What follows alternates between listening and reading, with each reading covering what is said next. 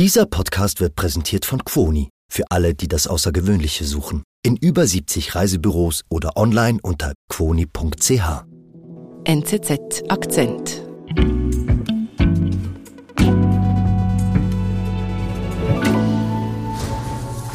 Good evening. We begin with breaking news, and Buckingham Palace has just released a statement. Which has announced that the King has been diagnosed with cancer. Charles has been diagnosed with cancer and will be stepping back from public facing duties during his treatment. Wir haben es gehört, König Charles hat Krebs. Das war die große Nachricht. Wie ist das denn angekommen in Großbritannien?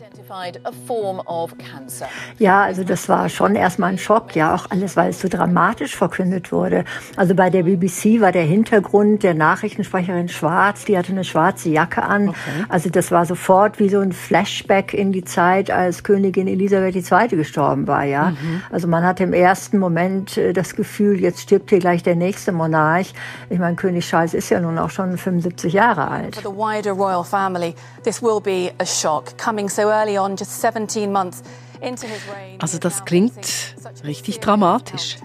Ja, also wenn hier was Ernstes mit der Königsfamilie ist, dann schlagen die hier ja alle immer gleich ein ziemliches Rad. Aber es hat sich dann ja herausgestellt, dass er in Behandlung ist. Going to focus on his treatment and his recuperation, that treatment that started today.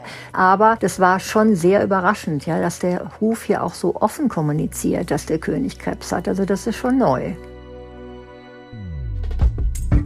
König Charles ist an Krebs erkrankt und hat entschieden, dies öffentlich mitzuteilen, anders als seine königlichen Vorfahren.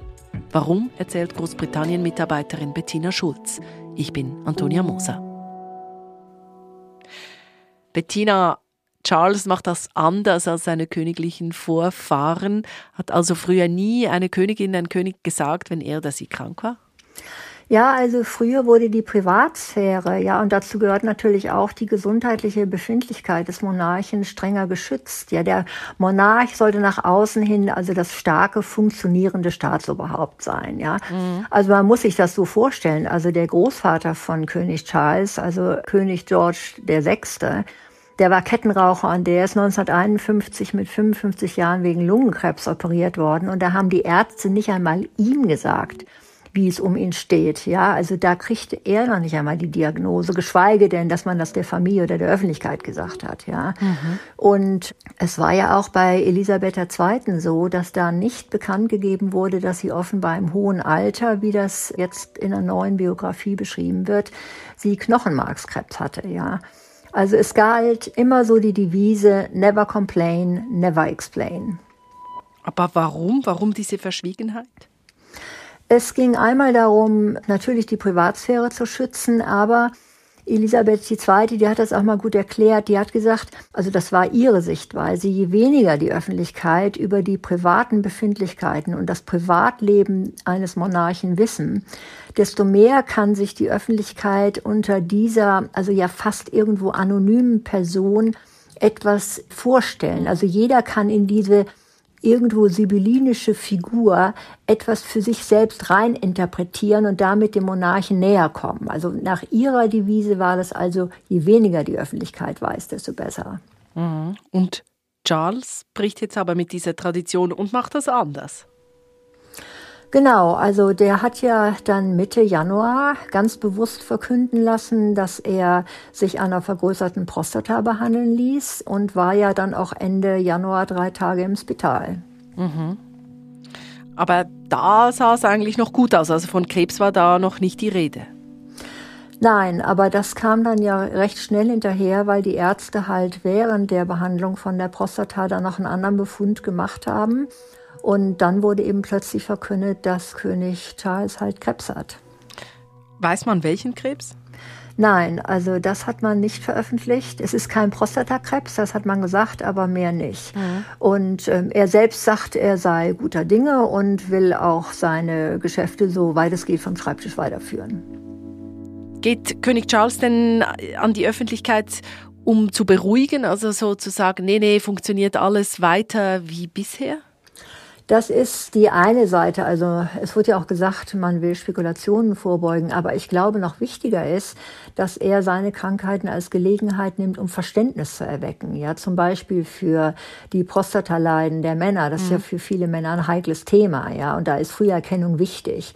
Und äh, die Offenheit von König Charles hat offenbar Erfolg. Also es heißt, dass die Nachfragen bei medizinischen Verbänden und Ärzten zum Thema Prostata um 60 Prozent gestiegen seien. Ja. Mhm.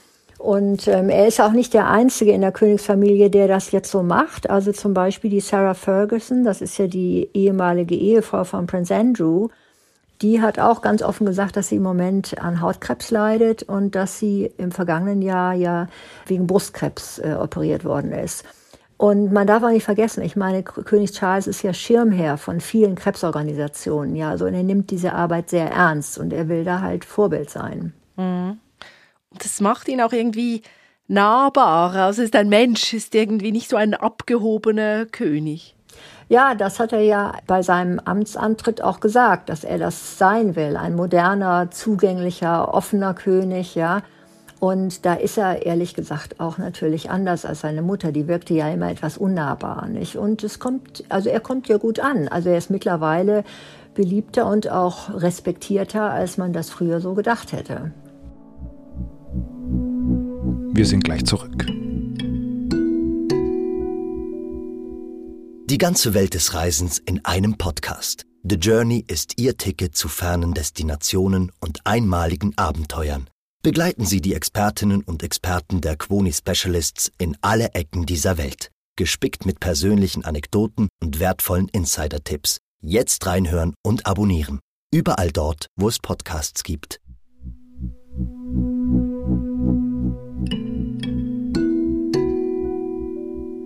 Bettina, Charles ist krank. Kann er denn jetzt ganz konkret seine Geschäfte überhaupt noch weiter ausführen, wie das ein König eben muss? Also, ja, der ist ja nicht im Spital, nicht? Der ist ja jetzt im Moment in Sandringham in so einem Privathaus und fliegt also immer zur Behandlung. Mhm.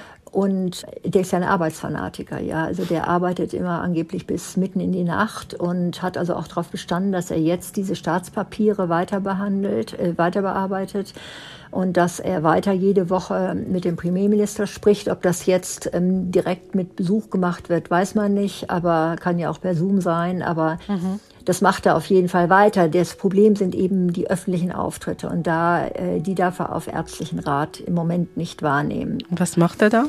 Da, da müssen andere einspringen. Nicht? Also im Moment ist die Königin Camilla sehr gefordert. Die übernimmt sehr viel, auch Prinzessin Anne und Prinz Edward, aber vor allem natürlich Prinz William, ja. Und das ist für den im Moment allerdings nicht sehr einfach, denn dessen Frau Kate erholt sich auch gerade von einer schweren OP. Was hat denn Kate? Die hatte vor kurzer Zeit eine schwere Unterleibsoperation, fällt bis Ostern aus. Und auch da wurde aber die genaue Diagnose nicht öffentlich gemacht. Mhm.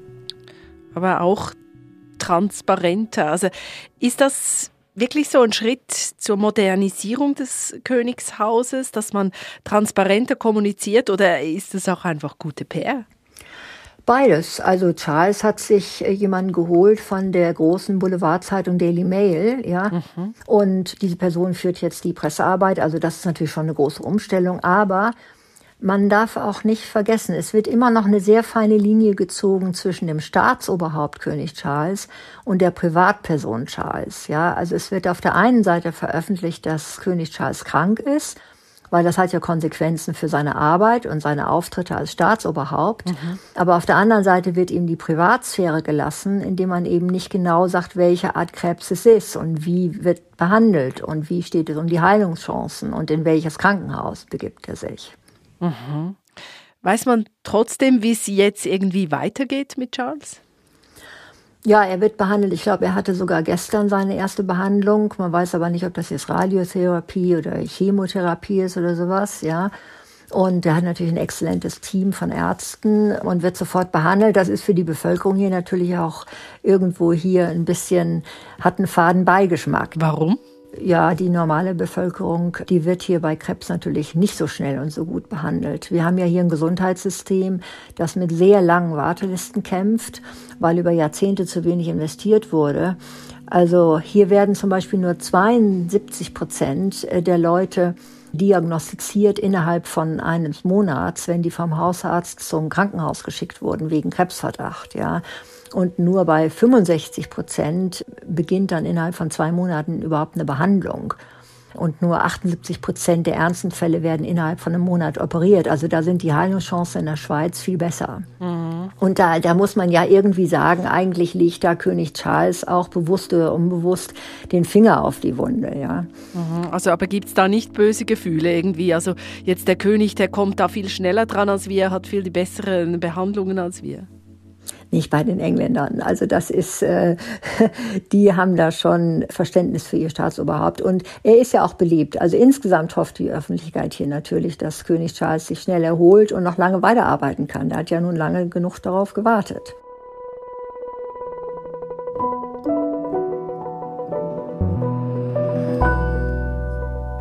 Bettina, ganz herzlichen Dank und liebe Grüße nach London. Ja, liebe Grüße in die Schweiz. Das war unser Akzent mit Bettina Schulz in London. Produzentin dieser Folge ist Nadine Landert, ich bin Antonia Moser. Und du kannst Teil werden dieses Teams, denn wir suchen wieder Volontärinnen und Volontäre. Der Link, wo du dich bewerben kannst, gibt's in den Show Notes. Vielleicht bis bald.